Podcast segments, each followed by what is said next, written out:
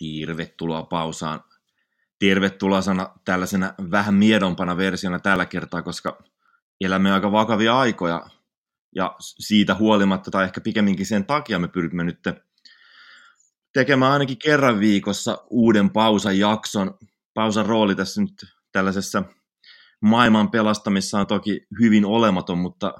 jos ihmiset sitä kautta edes pikkasen enemmän malttaisi pysyä sisällä ja ehkä myös sit samalla kokisi jonkinlaista tämmöistä normaaliuden ja arkisuuden tunnetta. Minä olen joka tapauksessa Topias Kauhala ja kanssani on tälläkin kertaa ensinnäkin Jussi Leppälahti. Terve. Ja Gert Remmel. Ihan olla, päivä. Nyt me ei haeta tällaisia aiheita aivan nykypäivästä ja tästä tämän hetken jalkapallokalenterista peilaten sitä, että miten valitettavan tyhjältä se kalenteri tällä hetkellä näyttää, vaan sen sijaan me mennään elokuuhun 2005, jolloin samaan kuukauteen, jolloin Helsingissä oli sateiset yleisurheilun EM-kisat, hurrikaani Katrina iski New Orleansiin ja Muumipeikko sai oman patsaan Tampereelle. Mutta siinä kuussa palloliitto myös nimesi Roy Hodgsonin Suomen A-maajoukkueen päävalmentajakseen. Tämä Hodgsonin pesti, nyt kun sitä tästä perspektiivistä niputtaa, niin se kesti yhdet karsinnat, eli nämä karsinnat, mitkä oli kohti 2008 EM-kisoja. Suomi oli itse asiassa hyvin lähellä EM-paikkaa nyt edellisen kerran, tai oli niin kuin tavallaan, että nyt kun Suomi meni kisoihin, niin edellisen kerran Suomi oli lähelläkään tällaisessa tilanteessa nimenomaan silloin Hodgsonin aikana. Ja Suomi oli sen verran lähellä, että, että siitä jäi paljon jossiteltavaakin. Mutta yhtä lailla nyt mielenkiintoista on tässä perspektiivissä miettiä, että miten ylipäänsä tällainen iso valmentajanimi meillä kävi, mitä hän jätti jälkeensä, miten hänen suhtauduttiin ja millaisia asioita sekin päätyi kertomaan suomalaisesta jalkapallosta. Ja nyt ensinnäkin ruvetaan laittamaan tätä sen hetken pelilliseen kontekstiin, niin on itse asiassa jopa aika raju ajatella, miten tällöin mentiin aika tämmöistä ääripäästä ääripäähän. Ensin oli ollut Antti Muurinen, ja sitten siinä, no okei, okay, toki tilapäisesti välissä Jyrki Heliskotski, mutta sitten mentiin Roy Hodgsoniin. Eli tässä on niin kuin aika todella iso skaala, kun mennään Muurista Hodgsoniin. Ja nyt tämmöinen mielenkiintoinen kysymys heti alkuun. On Suomi ollut itse asiassa juuri Hodgsonin aikana lähimpänä sitä, missä jalkapallon evoluutio on sinä hetkenä ollut.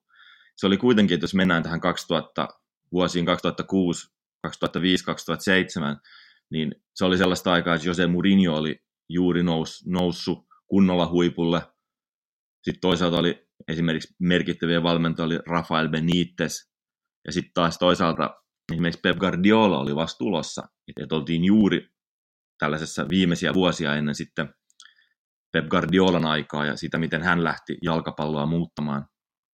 Joo, ja sitten kun siihen otetaan vielä kaksi, kaksi vuotta taaksepäin sitten äh, Euroopan mestariksi kruunattiin Kreikka,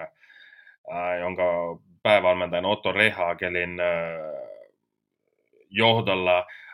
niiden pelikonsepti oli itse asiassa todella identtinen Suomen ja Roy Hodgsonin aikaisen kanssa. Ja se oli just se aika tietyllä tavalla, kun maajoukkueet valmistautuvat, tietyllä tavalla. Se ei ollut tämmöistä Jürgen Klinsmannin ja Johan Löövi tuoma aika, missä maajoukkue lähenteli seurajoukkueen toimintaa. Mutta se oli just sitä aika, kun maajoukkueet toimivat aika absoluuttisella ta- eri tavalla kuin seurajoukkueet, ja sitä myötä myös peliarvot ja pelityylit, varsinkin voittavat pelityylit, olivat jonkun verran erilaiset. Ja mm, siinä mielessä Hodgsonin Suomi ja, ja Rehagelin Kreikka olivat suhteellisen identtisiä pelillisesti. Niin, ja jos miettii Suomea, niin Suomi oli silloin ennen Hodgsoni ollut, niin kuin Topi sanoit, niin tuossa Antti Muurisen ajassa, ja se oli kyllä sellaista aikaa, että Suomelle ei oikeastaan ollut mitään pelillistä, pelillistä sapluunaa, että pelattiin vaan, jolloin siitä seurasi sitten tietysti se, että Hodgsonin oli ensinnäkin helppo tulla Suomeen ja ei ollut niin mitään paineita, tarvittiin jotain toivoa ja tuloksia, tulokset aina tuo, tuo toivoa jalkapallossa. Ei ollut mitään Suomessakaan semmoista niin pelikulttuurillista perimää, että miten maajoukkueen odotettaisiin pelaavan tai miten pitäisi pelata. Ja kyllä joo, maailmalla puolustettiin matalalla blokissa, syvällä omalla alueella blokissa, monet menestyvät jengit silloin, ja muistelen nyt niitä Benitesin ja Murinho, kun Murinho sitten saapui valioliigaa, niin Benitesin ja Murinhon välisiä otteluita Englannissa just näinä vuosina ennen kuin äh, Hodgson tuli, tuli Suomeen. Yksi mielenkiintoinen pointti on se, että silloin tietysti Italian Italian jalkapallo koki, koki mullistuksia. Roberto Mancini voitti Interissä ja sen jälkeen kun Murinho meni Interiin, niin ne voitti uudestaan ja päästi vain 26 maalia 38 ottelussa, että se oli kyllä puolustuspelaamisen aikaa ja sitten Hodgson tuli ja länttäsi tämmöiseen tabula raasaan tämmöisen silloin hyvin voittavan konseptin. Jos otetaan se konteksti, että miten lähellä ja miten paljon Suomi on niin kuin sitten sinä hetkenä peilat sitä, että miten kansainvälinen jalkapallo, mitä, mitä siellä tehtiin ja miten pelattiin maajoukkuetasollakin, niin se on siinäkin katsannossa vähän hölmöä, miten ehkä vähän tästä Hodgsonin jaksosta on puhuttu. Totta kai sitten niin puhutaan ja se mainitaan, ja nyt taas mainittiin paljon, viitattiin siihen, että miten lähellä silloin oltiin, ja nyt kun päästiin kisoihin, mutta mut silti jotenkin tätä on aika, häntä on aika vähän niin kuin tästä ajasta loppujen niin paljon niin kuin kehuttu ja arvostettu. Ja tässä on edes jonkinlainen sellainen aspekti, että on unohdettu aika verrattuna siihen, miten paljon tästä voitaisiin puhua. Jos nyt Markku Kanerva jätetään tästä ulos, koska tämä on nyt ihan uusi aikakausi ja uudet, uudet systeemit ja uudet tulokset, mutta mm, mä puhunut henkilökohtaisesti viiden, ehkä jopa kuuden, viiden varmasti, jos nyt tässä ikä alkoi tulemaan, muista ehkä oli kuuteskin jopa. Öö, sen Roy Hodgsonin aikaisen ja sitä edeltävän maajoukkueen pelaajan kanssa, avainpelaajien kanssa. Ja ne kaikki kehuvat ja arvostivat Roy Hodgsonia todella paljon, vaikka Roy Hodgson omassa tämmöisessä niin kuin palauteannossa sanotaan näin, ei ole tämmöinen syntynyt diplomaatti, että hänen kanssa voi olla myös, työskentely voi olla myös vaikea. Mutta mm, sen aikaiset pelaajat, avainpelaajat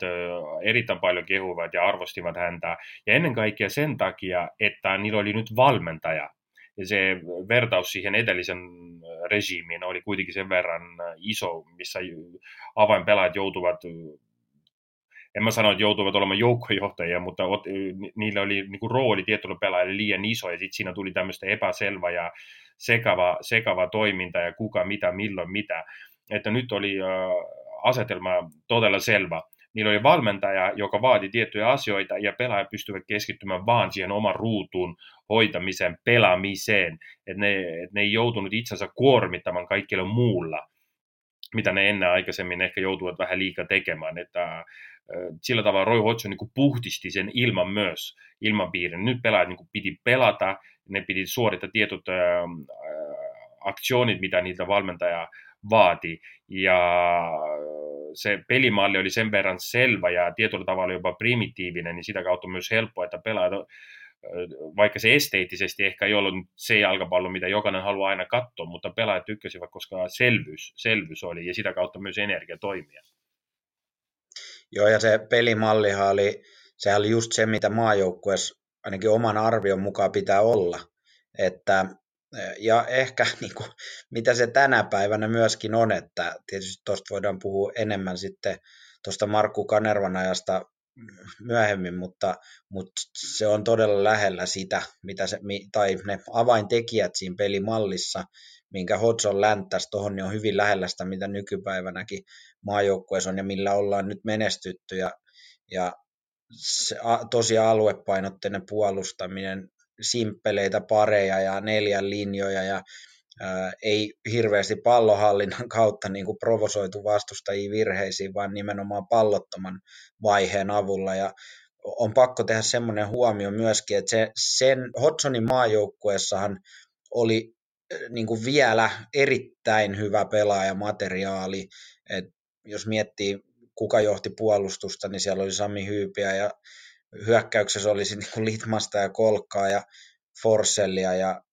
Mika Väyryset, Teemu Tainiot oli niin kuin aivan mahtava vielä se pelaajamateriaali, millä hän operoi. Ja usein kun pe- hyvällä pelaajamateriaalilla operoit ja luot tämmöisen primitiivisen, simppelin sapluunan, missä pyritään pitää otteluiden maali odottamat pieninä, niin silloin nämä hyvät pelaajat isoissa tiloissa niin pääsee loistamaan, vaikka se organisointi hyökkäyspelin suhteen ei olisi niin timanttista, mutta, mutta joo, se, se oli kyllä se oli sel, selkeä jäsentely. Monien noiden pelaajan suhteen oltiin ehkä vähän sellaisessa jo, että ura oli selkeästi niin kuin puolella, mutta se oli kuitenkin silmiin pistävää, että jos ajattelee esimerkiksi Litmasta, niin miten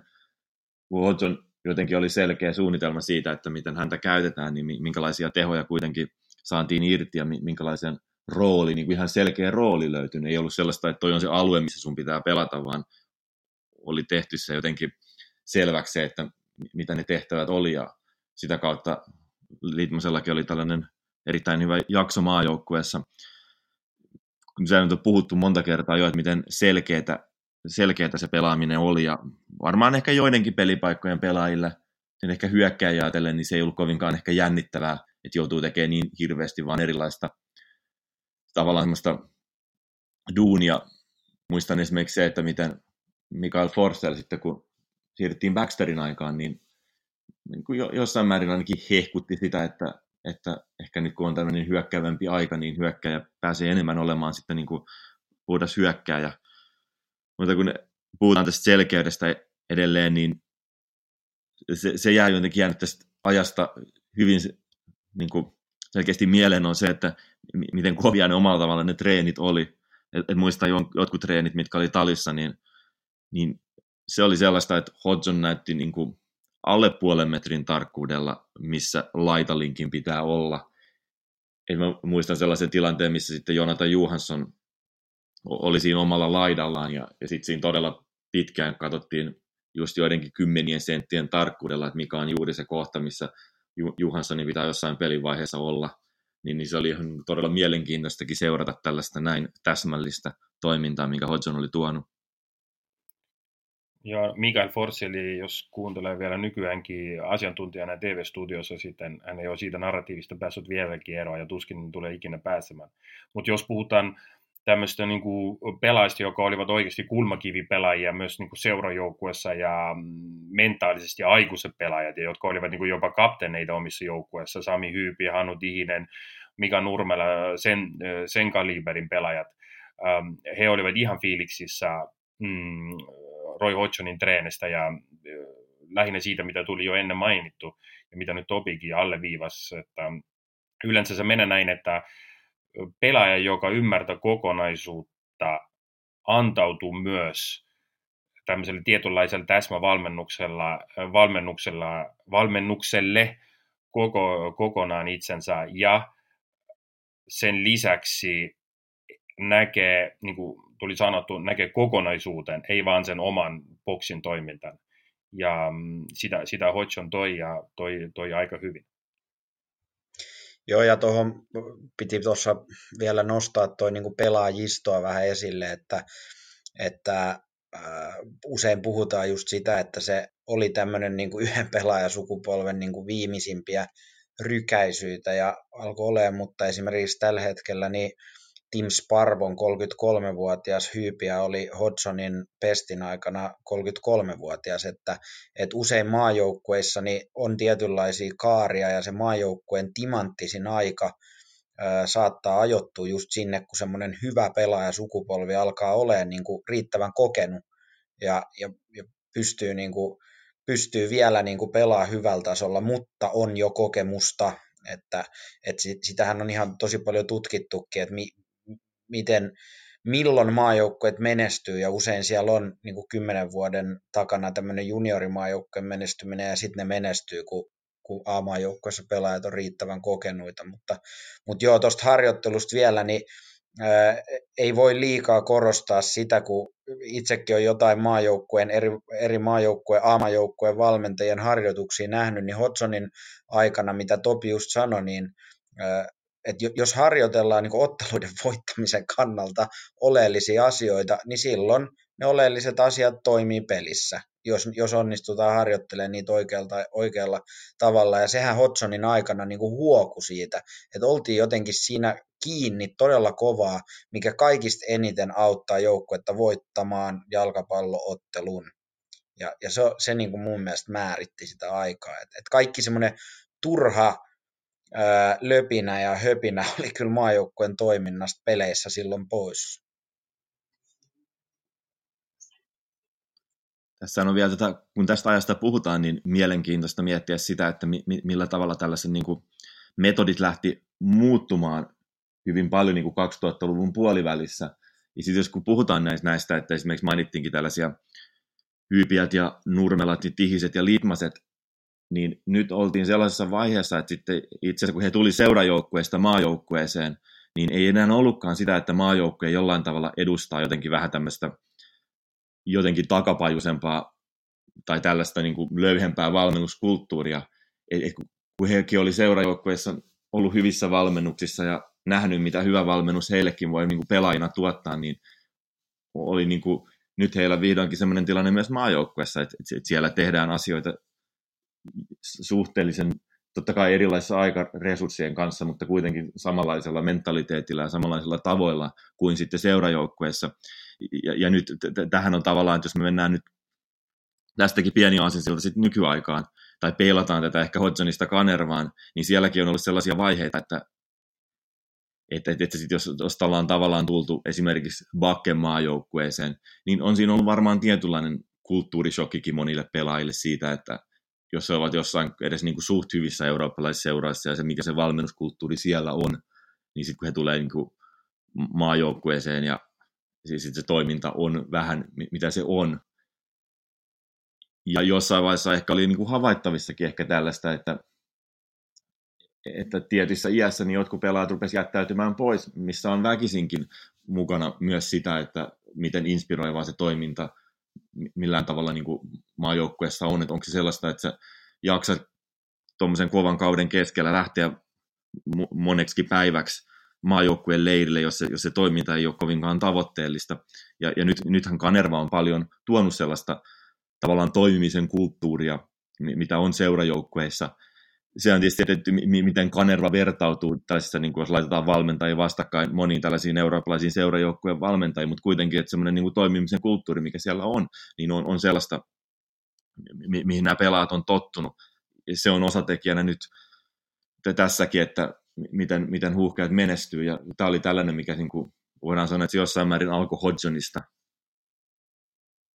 Jos mä jatkan tässä nyt tällaista vielä yksin puhelua, niin kun puhutaan tällaista, miten Hodgsoniin on suhtauduttu, miten silloin suhtauduttiin ja miten ehkä ollaan niin kuin nyt, nyt, miten paljon hänestä on puhuttu ja millä tavalla, niin on mielenkiintoista miettiä, että miten paljon tällaiseen Hodgson narratiiviin vaikutti se, että hän oli A-maajoukkueen päävalmentajana jotenkin jokseenkin tällainen aika etäinen, ei oikein jaksanut höpistä ja hymyillä medialle ja hänen niin kuin, tavallaan tällaista johtamistyylistä tehtiin aika vähän juttuja, koska se ilmeisesti kaiken ymmärtämäni perusteella niin perustui ennen kaikkea vaan niin kuin, oikeastaan sisältöön, siihen jalkapallon sisältöön. Et siinä ei ollut oikeastaan mitään tällaista niin kuin, tietynlaista poppamiesaspektia, mistä täällä varsinkin media tykkää. Ja sitten kun täällä on vielä siihen konteksti, kontekstiin vielä, kun sen laittaa, että täällä ei oikein sitten tällaista peliä oikein niin hyvin osattu laittaa tällaiseen isompaan kuvaan ja lähdetty sitä kautta niin kuin analysoimaan. Että et, et jotenkin, että et kaiken tällaisen kautta niin jäi jotenkin tällaiseksi vähän ulkopuoliseksi ja etäiseksi. Kyllä se tässä aika pitkälti oli, ja se myös, kun tullaan vähän pari askelta taaksepäin, mistä puhuttiin, että se ei saanut, Hodgson ei saanut kuitenkin riittävästi arvostusta tai jotain muita vastaavia. Sitten se lähinnä, lähinnä se oli aika pitkälti tota just, että toivottavasti nyt jonkun verran media on muuttanut, muuttanut omaa käsitystä, niin urheilumedia, mä en ole kyllä liian optimistin tämän asian osalta, mutta että ennen kaikkea katsotaan ihmisen työtä, työtä, koska se on se asia, mitä arvioidaan, eikä sitä, että antako nyt valmentaja ottaa itsestään kuvan, kun se mm, haravoi puulehtiä. Että Hodgson ei olisi antanut itsestään tämmöistä kuvaa ikinä tehdä. Että, ja hän ei olisi mennyt johon, mihinkään tämmöisiin, tämmöisiin podcasteihin, missä sitten siellä istutaan toinen toisen sylissä ja ihitellään ja kehutaan toinen toista. Hän, häntä ei kiinnostunut yksinkertaisesti tämmöiset asiat, koska hän oli jalkapallo, eurooppalaisen tason jalkapallovalmentaja ja hänellä oli se juttu, hän halusi voittaa pelejä. Ja tämän, hänen tietynlainen tyyppinen tämmöinen elitistinen olemus tai tietyllä tavalla jopa tämmöinen snobi, snobi-olemus oli, oli tämmöinen, mitä hän ei yrittänyt edes niin kuin peittää. Ja, ja kyllä hän yritti antaa ja onnistuikin antaa myös toimittajille, joiden koko elämä oli ollut lähinnä Kontulen ja Töölön välisessä metrolinjalla, oli, antoi myös selvästi ymmärtää, että kuka hän on ja mistä hän tulee. Et me puhumme kuitenkin valmentajista, joka pelasi jo 90, vuonna 1991 1992 äh, Neuchâtel Hamasin kanssa, pelasi jo Real Madridin vasta ja oli erittäin, oli kisossa Sveitsin maajoukkueen kanssa, valmenti Serie Assa ja oli valmentanut Inter Milani ja Udinese, oli valmentanut valioliigassa ja niin edelleen, niin edelleen, että kyllä hän antoi vahvasti ymmärtää, kuka hän on, mistä hän tulee ja mihin hän seuraavassa kenties menee. Mutta tässä se kertoo enemmän, se ei kertoo, se, että hän sitä kautta vähän jollain tavalla kuitenkin ei saanut sitä arvostusta julkisesti osaksi, mitä olisi pitänyt sanoa. Se kertoo enemmän Suomen mediasta. Se kertoo enemmän tämmöisestä sisäsiitoisesta mm, veljelystä, missä no, me kaikki ollaan nähty se ja nähdään vieläkin jonkun verran, että sitä se oli. Ja Hodgson yksinkertaisesti tuli tai meni Suomeen hoitamaan homma. Et kaikki tämmöinen puuhastelu, mitä siellä ympäri liittyy, siinä on legendaarisia tarinoita, minkälaisia raivareita hän sai myös omalle valmennustaafille välillä, ja kun hän sai ne kiinni jostain puuhastelusta, ja mikä oli vain jäännös siitä edellisestä regiimistä ja niin, edelleen, niin edelleen, että se on kaikki normaali. Se on normaali, että siinä, siinä olisi pitänyt nähdä Roy Hodgson jalkapallovalmentajana, toimiko peli tai ei. Jos ei toimi, kritisoidaan. Jos toimii, kehutaan. Se, se pitäisi olla se, niin kuin se perus, perus äh, äh, lähtökohta, eikä se, että onko Roy Hodgson nyt mulle, muista kuin mun etunimeni, niin onko nyt mulle hyvä tämmöinen kaveri. Tämmöiset asiat, toivottavasti näistä on päästy yli, en ole kyllä varma. Toi on pa- pakko niin kuin tarttuu tuohon Hodgsonin ihan vaan tällaisena niin kuin sivukommenttina tuohon Hodgsonin uraa, että, että jos me laitetaan Suomen maajoukkueen valmentajat niin kuin riviin, niin onhan hän niin kuin aivan eri. Siis ei me voida puhua niin kuin samasta maailmasta, että jos miettii, että tämän, tämänhetkinen valmentaja ottamatta kantaa, onko hän maajoukkueelle nyt niin kuin hyvä valmentaja vai ei, mutta on valmentanut kakkosvalmentajan Suomen maajoukkueessa ja tyyliin viikinkejä. Ja, ja sitten se hänen Hodgsonin edeltäjä niin kuin muutamaa suomalaista seuraa, siis silleen noin niin kuin kärjistäen. Ja jos miettii tuota Hodgsonin uraa, joka alkoi vuonna 1976 Halmstadin valmentaja, niin on, onhan se nyt aivan niin kuin käsittämätön ura, kun tästä rupeaa rullaamaan näitä seuroja, missä hän on ollut valioliigassa ja seriaassa. Ja niin kuin Gert sanoit, niin Sveitsin maajoukkuessa ja miten hän on Ruotsissa valmentanut niin kuin monta monta Alsvenskan seura, tai siis suurta ruotsa, tai isoa suurta laista, ruotsalaista seuraa. Ää, Tanskassa, Grasshoppersia, Italiassa niin Udinese ja Interi, siis aivan niin kuin, ja sitten tämä koko valioliiga ja Englannin, nyt, nyt sitten Suomen jälkeen tämä maajoukkue, Englannin maajoukkueen ura. Et on toi kyllä, hänellä niin kuin, jos, jos ihminen leijuu, niin sitten pitää olla niin kuin, titteli leijuu ja osata leijuu oikealla tavalla. Ja, ja Hodgson ei leijunut, hän oli vaan niin kuin, itse tietoinen omasta urasta, niin kuin pitäisikin olla, to, jos tollaisen uran on tehnyt. Ja kun mäkin olen tässä puhunut siitä, että saiko Hodgson tällaista tietynlaista ansaitsemansa arvostusta, niin totta kai siinä osittain on, on se, että miten hän maajoukkueen kanssa täällä toimi ja mitä ne tulokset oli. Sitten on sitten tavallaan osittain tarkoittaa myös sellaista just, tässäkin on paljon puhuttu, niin on semmoinen niin tietynlainen kunnioitus, kunnioitus häntä kohtaan ja hänen uransa kohtaan ja hänen myös sellaista ammattilaisuuttaan kohtaan. ja että tällaisissa asioissa on, on, on nimenomaan se tavallaan mielenkiintoista peilata, että miten, mitä tämä aika kertoo suomalaisesta jalkapallosta, että on, onko meillä jonkinlaisia ongelmia meillä on tällaisessa kunnioittamisessa ja ymmärtämisessä, että mitä pitäisi kunnioittaa. Se on tietysti, että miten iso ne on, mutta, mutta joka tapauksessa voidaan vähintään sanoa, että sellaisia ongelmia on. Mielenkiintoisessa Hodgsonissa on esimerkiksi se, että minkälaisia lempinimiä hän täällä sai, eikä sellaisia, nyt puhuta sellaista lempinimistä, mitä, mitä hänelle käytettiin, vaan ehkä enemmän kutsunimiä, kutsumanimiä. Että oli yksi, mitä ymmärtääkseni sitten käytettiin niin kuin ehkä sitten siellä maajoukkueen sisällä ja maajoukkueen ympärillä, eli puhuttiin kalkkunasta. Ja sitten on taas tällainen kansan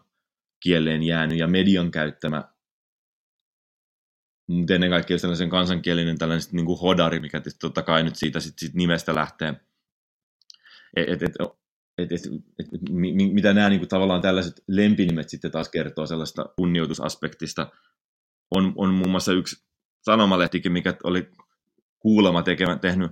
juttua Hodgsonista ja haastattelua, ja sitten tämä toimittaja oli ehdottanut, että siihen valokuvaan otetaan sellainen kuva, missä Hodgsonilla on hodari kädessä. Ja ymmärtääkseni tämä tarina oli päättynyt siihen, että Hodgson oli tästä asiasta vetänyt ymmärrettävästi suuttunut siitä ja pitänyt sitä niin kuin täysin järjettömänä, mikä on sitten tällaista, että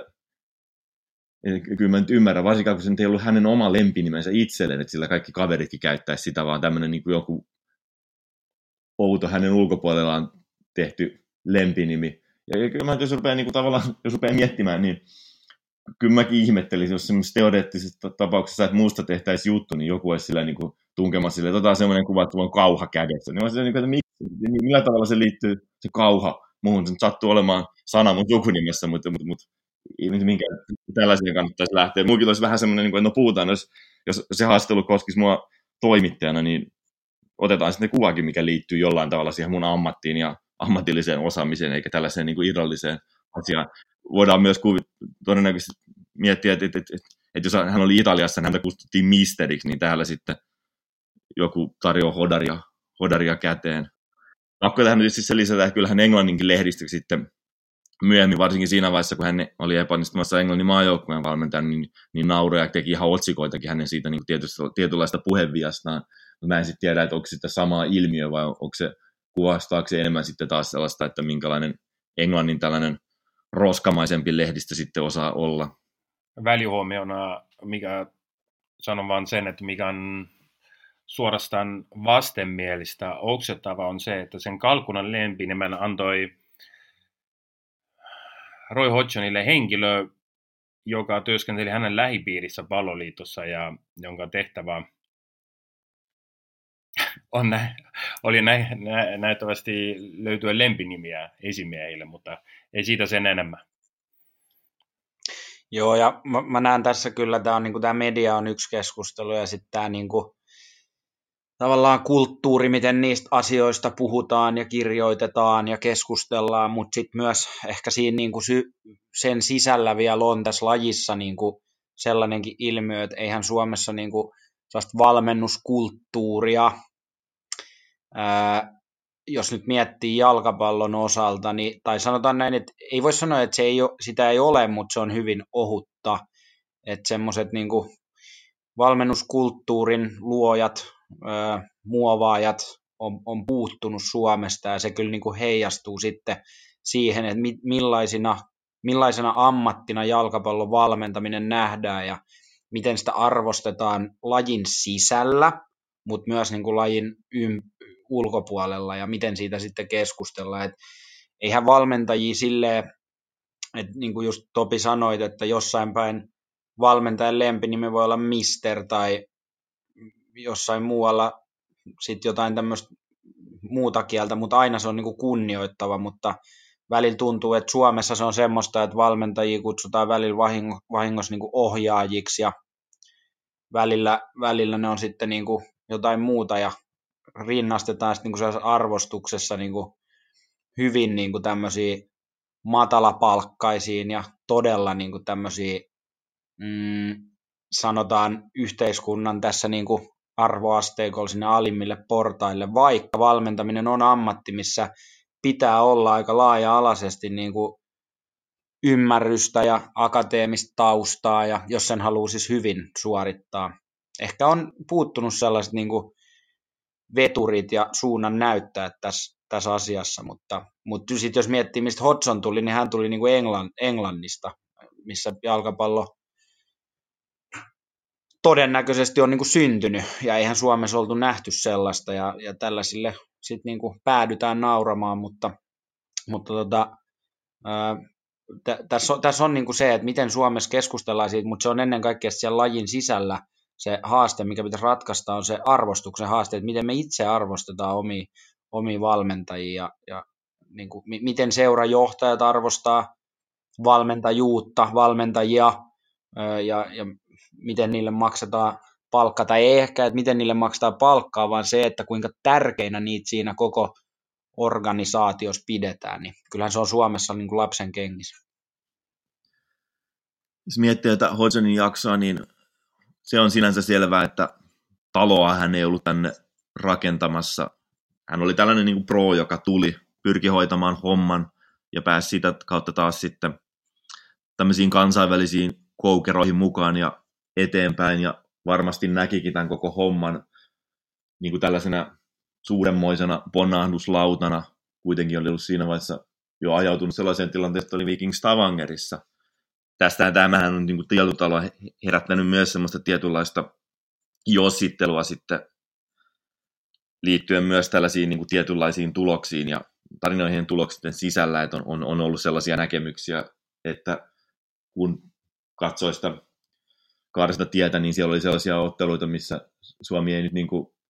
pyrkinyt vähäkään selvemmällä riskinotolla voittamaan jotain tiettyä ottelua tai hankkimaan siitä edes tasapeliä, jolloin sitten nähtiin, että eh, ehkä hän oli jotenkin sitten jollain tavalla, ajatteli myös sitä, että CV näyttää paremmalta, kun siellä on vähemmän tappioita tai murskatappioita. Toista sitten tavallaan tietynlainen näkemys on se, että hän koko ajan pelasi tällaista niin kuin pidempää peliä. Että se, että miten yhdessä ottelussa pelataan, niin vaikuttaa myös peli-identiteetillisesti, miten pelataan seuraavassa ottelussa, eikä se ollut sellaista niin kuin yksittäisen otteluiden semmoista venäläistä rulettia, missä sitten otetaan selkeästi riskejä. En, en tiedä, miten Hodgson tämän itse ajatteli, mutta kuitenkin joka tapauksessa hän oli, tuli lähinnä niin kuin, ennen kaikkea vaan käymään täällä – niin, ennen kuin jatkan tästä Tobiaksen ajatusta, se, on, se, se kuulosti korvella hyviltä, että oli ajautunut jopa Viking Stavangerin, että jos mietitään, että joku suomalainen valmentaja valmentaisi jopa Viking Stavangerin sitten, se olisi, mä en tiedä, se olisi Suomen tämmöisessä futiskenessä sankarista seuraava. Mutta joo, kyllä varmasti Hodgson Suomen tuli tai meni tekemään, niin kuin pidentämään uraa, kansainvälistä uraa, että kyllähän siinä mielessä on puhtaasti karjeristi, että ei, ei hän tullut Suomen minkälaista sinivalkoista jalkapalloperhettä mm, kehittämään tai vielä vähemmän jotain niin peli-identiteettiä rakentamaan kaikille maajoukkueen joukkueille, kaikille ikä, ikämaajoukkueille ja siis niille valmentajille, että sillä oli, se tuli vain valmentamaan sitä joukkuetta Euroopan kenttiä varten. Että hän on kuitenkin ammatilta vagabond, jossa katsoo, hän, katsoo hänen niin uraa, niin mitä tässä Jussikin jo luetteli sitten. Hän on ammattivalmentaja, joka menee sinne, missä on mielenkiintoisin ympäristöjä, mistä saa jonkun verran fyrkkäkin. Ja hän menee ammatin perässä. Että se, se jo koko lähtökohta on aika erilainen verrattuna yleisesti, mitä niin kuin Suomessa jalkapallovalmentusta, ammattijalkapallovalmennusta niin kuin ymmärretään. Ja mä muistan elävästi, kun mä näin marraskuun tämmöisessä ö, sateen ja lumen tämmöistä sekoituksen keskellä oli tosi huono sää jälleen kerran ja tuulinen ja pimeä ja niin edelleen ja Aleksanteri Katula, siellä Roy Hodgson tuli vaan vasta. Ja siis koko katu oli täynnä ihmisiä, oli tämmöistä ruuhka-aika, ehkä joskus kuuden maissa, viiden kuuden maissa. Ja oli mahdoton, että hän ei olisi niin kuin huomannut siitä isosta massasta. Että sieltä se vaan tuli kiiltävät nakkakengät jalassa ja pitkä armaanitakki päällä ja italialaisittain kaulahuivi äh, solmitu olka, niin kuin tietyllä tyylillä ja Ja tuli heti tämmöinen jotenkin, että tämä, mitä tämä äijä täällä niin tekee, että eihän se kuulunut tähän näin, tähän, tälle katulle ja tähän ympäristöön, että se pitäisi olla jossain ihan muualla. Ja, mm, mutta tois, toisaalta jälleen kyllä, nyt kun me ehkä maalaamme hänestä tämmöisen niin superarrogantin kuva, kyllä hän on myös kunnioittava, että mm, kun hän oli maajoukko valmentaja, mä olin yhdellä valmentajan päivillä, mitä Jukka Vakkilan silloinen, mä en tiedä, ehkä se nykyäänkin vielä pystyssä, jalkapallovalmentaja ry, tai miten sitä kutsuttiin, järjesti, ja mä muistan enää sitä edes, että oliko se Vierumäellä tai oliko se Eerikkilässä. Tässä pitäisi olla aika oikeasti tehdä pieni testi Dementian osalta, mutta jommassa kummassa se joka tapauksessa oli. Ja se oli tosi vahvasti strukturoitu ja se oli selvästi nähty, mistä Hodgson äm, oli jo ennakkoon kirjoittanut niin skripti, mistä hän puhuu, mistä ei hän puhu ja kauan se kaikki kestää ja niin edelleen, niin edelleen. Ja se aika oli mennyt jo yli ja Jukka Vakila oli, alkoi olla jo hermostunut ja alkoi halusi laittaa homman niin kuin Hodgsonin käskystä pakettiin. Mutta sitten äh, niistä kuuntelijoista, jotka siellä olivat, äh, siellä oli yksi herra, joka oli, jolla oli vähän enemmän ikää, entinen jalkapallovalmentaja. Hän halusi kysyä Roy Hodgsonilta vielä yhden tämmöisen täsmäkysymyksen. Ja illan moderaattori Vakkila oli jo tosi hermostunut ja yritti keskeyttää ja al- alkoi näyttämään tämmöiseltä jo säälittävältä tätä koko homma. Ja sitten Hodgson niin antoi ymmärtää, että hei hei, anna, anna kysyä, anna, anna kysytää, koska tässä salissa on mua vanhempi herra, ja vanhempi herra saa kysyä. Ja sitten se herra kysyi, se oli hyvä kysymys, se oli tar- tämmöinen täsmäkysymys, ja sitten Hodgson vastasi siihen joku 15 tai jopa 20 minuuttia kunnioituksesta, vaikka hän oli itse jo tavallaan sen koko homman niin kuin päättänyt, koko illan istuja sen päättänyt niin sanotusti. Uh, se, se Hodgson siinä mielessä kuitenkin on tämmöinen niin maailmanmies, ja vielä tämmöisiä, niin kuin, vielä jotenkin alus kuvailla tätä, tätä kahden maailman törmäystä, Hodgson ja sitten Suomen silloinen jalkapalloskene, että, tai ehkä vieläkin, että jos me mietimme, että Suomen maajoukkueen valmennustahvissa maajoukkue, joka teki historiaa ja pelasi niin kuin tasavertainen kaikkien kilpailijoiden kanssa Euroopassa, ja Suomen maajoukkueen valmennustahvissa on yksi henkilö, joka skauttaa vastustaja ja sitten hän on vähän niin kuin aina etuajassa suhteessa joukkueeseen ja ja hänen toisiksi suurin elämys sen, jälkeen, sen lisäksi, että maajoukkue pääsi loppukisoihin, oli se, että hän sai yhdessä stadionin ravintolassa syötä vieressä pöydässä Andrea Pirlon kanssa. No, äh, en tiedä nyt aikuin ihminen ja en, en osaa niin tässä sanoa. Tai samalla tavalla myös maajoukkueen päävalmentaja Markku Kanerva, kun käy jossain niissä UEFA-kokouksissa, missä on muiden maajoukkueiden valmentajia, sitten hän käyttää lausetta, pääsin katsomaan ja kuuntelemaan suurten poikien touhua. No, tämä on täysin mahdoton ajatella, että Roy Hodgson, Roy Hodgsonin uran kohokohta oli se, että hän söi vieressä pöydässä, missä oli Andrea Pirlota, ja että hän meni UEFA johonkin teknisen raportin, kuuntelemaan UEFan teknisiä raportteja, kuten suurten poikien touhua, koska Roy Hodgson on se, joka valmentaa Andrea Pirlo-tasoisia pelaajia, on valmis ennen Suomen maajoukkuetta ja valmis Suomen maajoukkueen jälkeen. Ja hän on se suuri poika, joka tekee niitä teknisiä raportteja. Että tuossa ehkä jollain tavalla, mm, ehkä se olikin mahdoton ajatus, että loppujen lopuksi, mä haluan sen vetää jotenkin, anteeksi nyt meni höpinäksi, mutta että saisi sen jotenkin kasan. Ehkä se olikin mahdoton ajatus, että Roy Hodgson ja suomalainen arvostus, kulttuuri tai sen hetkinen media olisivat löytäneet toinen toisen mm, tämmöisen balanssin toinen toisesta, koska Roy Hodgson tuli eri maailmasta ja meni Suomen jälkeen eri maailmaan. Ja sitten taas lähestään Hodgsonia vähän tällaista erilaisesta perspektiivistä, niin ennen kaikkea Hodgsonin itsensä kautta, niin Suomen maajoukkue oli, kun katsoi sitä urakaarta, niin varmaan jopa tällainen niin kuin absurdin tärkeä vaihe hänelle.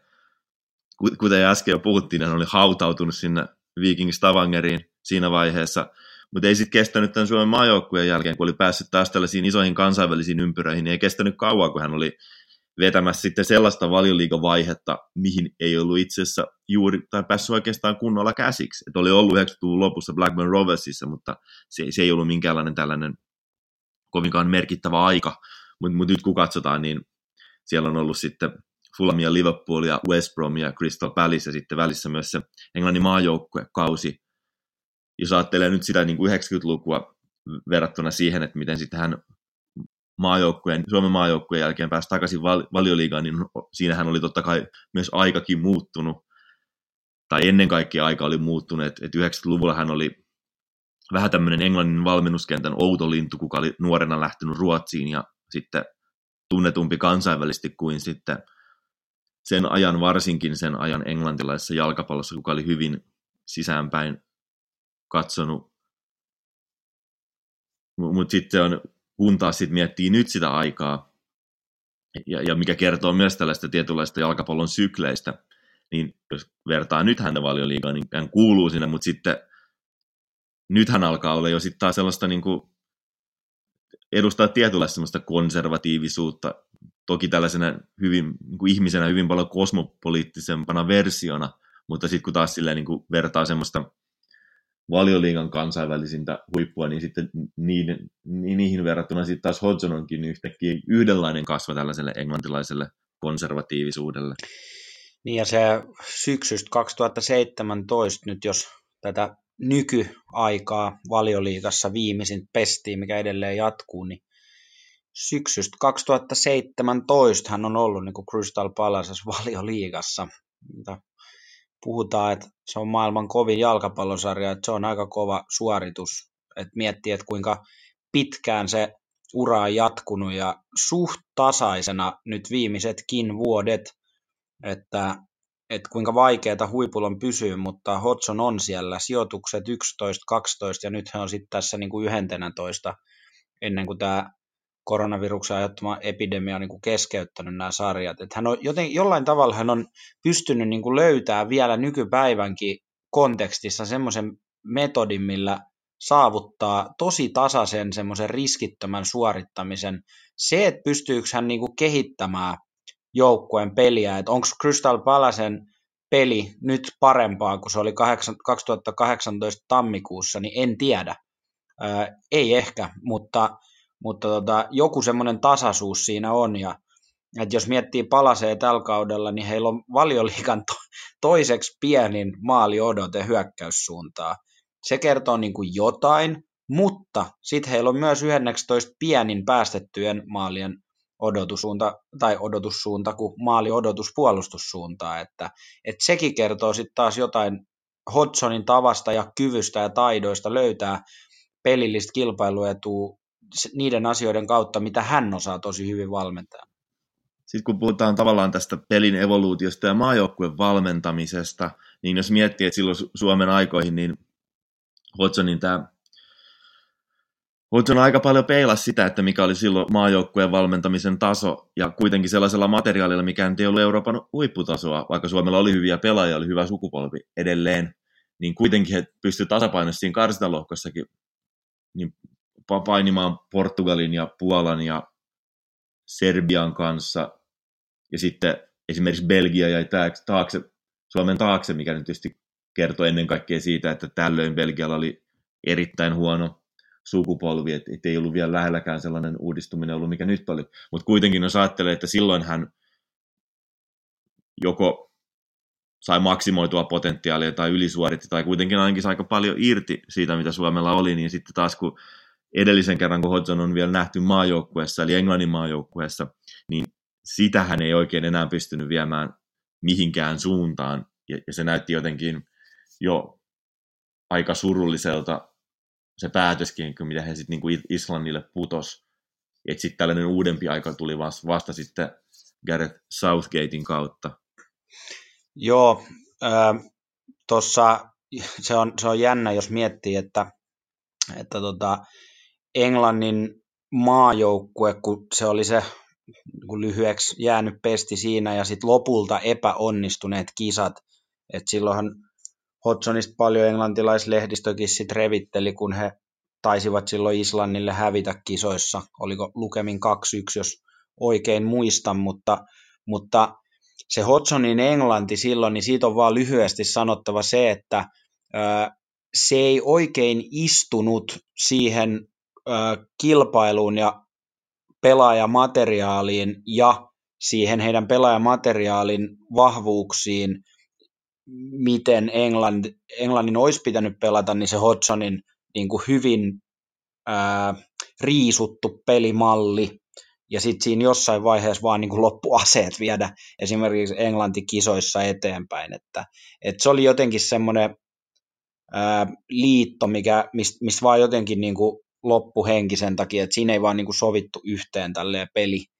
pelin valmentamisen ja sitten sen suhteen, että mitä pelaajat osas ja millaisia pelaajia oli, oli käytössä. Sitä ennen, kun ollaan nyt jo muutaman kerran mainittu Markku Kanerva, niin miten paljon tässä Hodgsonin ajassa on nyt paljon samaa kuin siinä, mitä, oli, mitä on nyt sitten Markku Kanervan huuhkajissa. Mielenkiintoista totta kai on se, että, että Kanervakin vei U21 maajoukkueen kisoihin juuri samoihin aikoihin, kun Hodgson oli täällä. Ja hän oli mukana jonkinlaisessa roolissa myös niin kuin Hodgsonin valmennustiimissä. Hodgsonin pesti siis loppuvuoteen 2008, ja ne viikat karsintapelit oli 2007, kun taas sitten, kun sitten taas 2008 pelattiin ne karsintapelit, mitkä vei sitten, mitkä vei sitten tuon U21-maajoukkueen kesän 2009 EM-kisoihin, mutta ylipäänsä, että miten paljon voidaan nähdä jonkinlaista niin Hodgsonin perintöä Kanervan uhkaissa? No hassuhan tässä on just se, että Suomen maajoukkue pelaa nyt kuten Hodgsonin, tällainen köyhän miehen Hodgsonin joukkue, että, että peliidentiteetin suhteen Hodgson sopi tänne oikein hyvin ja varmasti jätti jotain Markku Kanervaankin valmentajana, jos miettii Markku Kanervaan semmoista valmentajana kehittymistä ja sitten sen, tai sen, ylipäänsä sen pelimallin kehittymistä, millä Suomi tällä hetkellä on tämän viimeisimmän menestyksensä saavuttanut, eli EM-kisapaikan. todella paljon Hodsonilaisia piirteitä, niin vahvuuksineen kuin heikkouksineen. Baxterin ja Miksun kautta Suomessa mentiin, huuhkajat meni semmoiseen pelillisesti löyhään proaktiivisuuteen, missä yritettiin mennä tietyn niin kuin hyvin päinvastaisen reitin kautta vastustajan maalille, mutta, mutta, mutta sitten se ei oikein koskaan sitä ei pystytty viemään niin kuin maaliin asti monista syistä riippuen, mutta Kanerva on palauttanut tämän homman jujun tähän Hodsonilaisuuteen. Tai pitäisikö sanoa jopa Richard Möller Nielsenin jalkapallo, että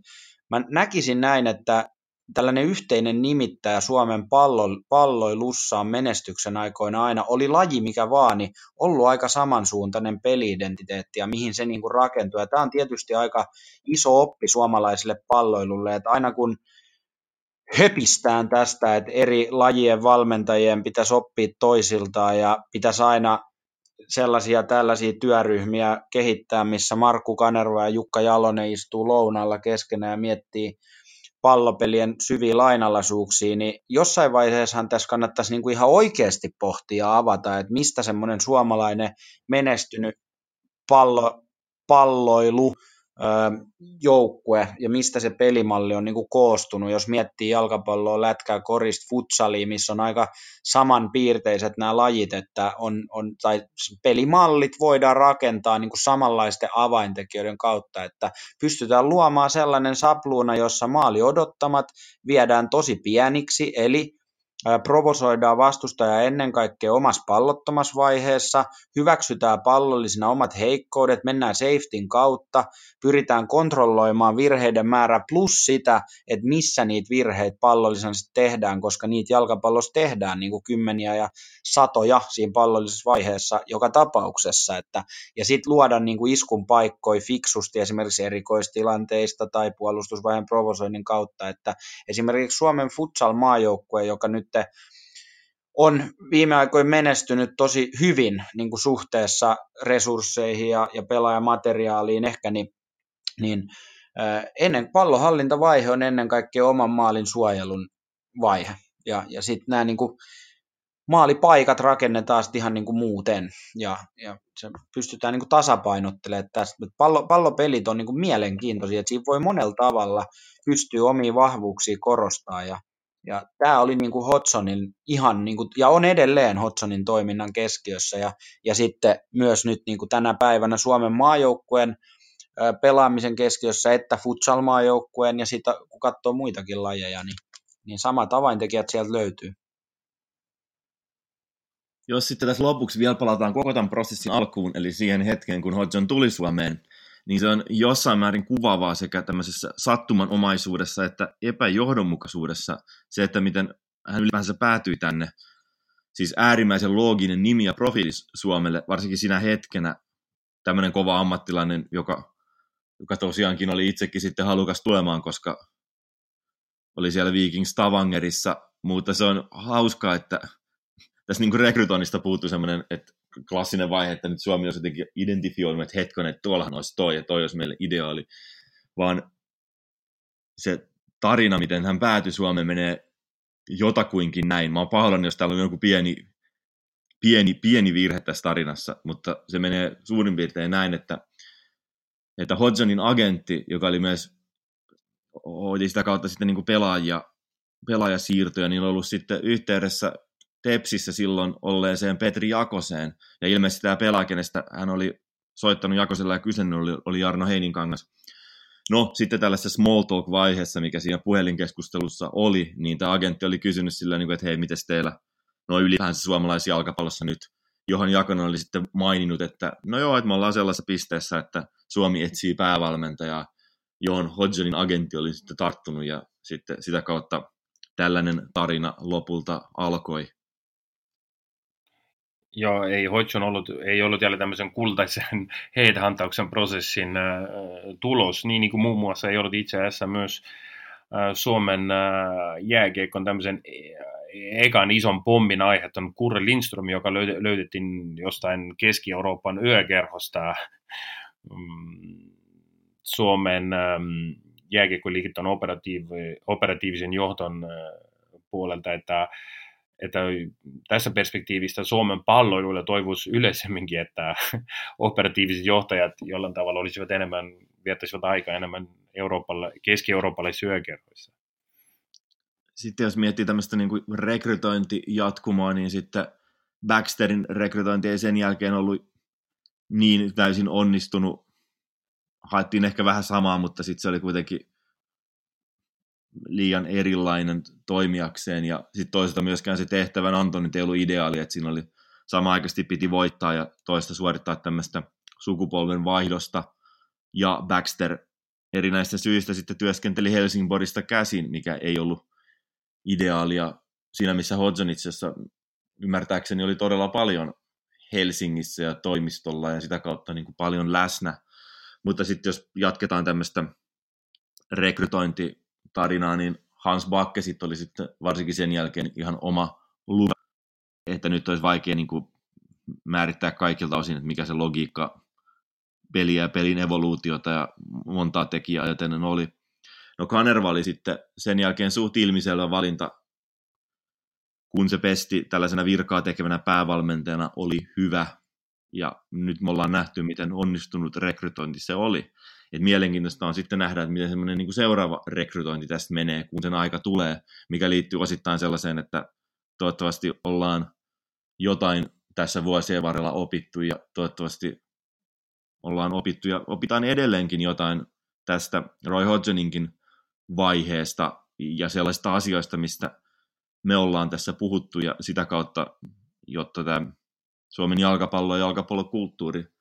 ottaisi sellaisia askelia, mitä sen pitäisikin ottaa. Oikeastaan pa- pausaa ei ole,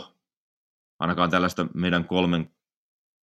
kanssa tehtyä pausaa, jos ei se jollain tavalla loppuisi tällaiseen Gertin loppukiteytykseen, niin mitä haluat vielä sanoa? Jännittä jopa. Loppukiteytys on kuitenkin tämmöinen, mikä se vähän niin kuin ensimmäinen suutelman, se jää päällimmäisenä mieleen, mutta sanoisin näin, rakkat pausakuuntelijat, että näinä vaikeina aikoina meidän Euroopassa ennen kaikkea tällä hetkellä mm, on selvää, että ehkä jalkapallo ei tule ekana mielen, mutta olko kuitenkin jollain tavalla jalkapallossa kiinni, koska jalkapallo on osa elämää. Ja kun Roy Hodgsonista oli tämä ohjelma, sitten aluis Roy Hodgson oli lähettänyt myös terveisiä ja sanoi, että kun hän on nyt yli 70-vuotias, eli 72-vuotias jo, että hän pysyisi kotona.